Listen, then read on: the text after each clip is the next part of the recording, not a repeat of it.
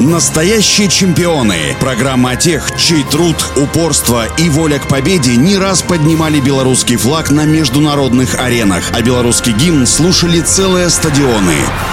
Всем доброго дня, у микрофона Василий Данилов. Леонид Тараненко родился 13 июня 1956 года в Малорите Брестской области. В небольшом районном центре Леонид был на расхват. Подростка звали к себе и тяжелоатлеты, и метатели, и борцы. Но предпочтение он все же отдал тяжелой атлетике. Петр Сатюк, перворазрядник по штанге, организовал секцию по этому виду спорта. Закончив школу, Тараненко освоил специальность фрезеровщика, но к радости тренера штангу не бросил, а вскоре превзошел и своего тренера. Ну, Нужно было решать, что делать, и Леонид не представлял, как быть дальше без занятий тяжелой атлетикой. Решительный поворот в судьбе произошел 18 февраля 1974 года, когда Леонид Тараненко участвовал в республиканском первенстве добровольного спортивного общества «Урожай». Соревнования проходили в Борисове. Здесь его и приметил Иван Лагвинович. Им обоим повезло, что реализацию своей мечты они начали в ту пору, когда тяжелая атлетика в Беларуси преодолела затяжной кризис и начала прогрессировать. Стремление к поставленной цели у наставника и ученика было неукротимым, но рационально взвешенным, просчитанным почти с компьютерной точностью. Олимпийскую победу они запланировали на 1980 год и с математической последовательностью шли к ней. 29 июля 1980 года в универсальном зале Измайлова, где штангисты сражались за звание олимпийских чемпионов, на помост вышли атлеты первого тяжелого веса.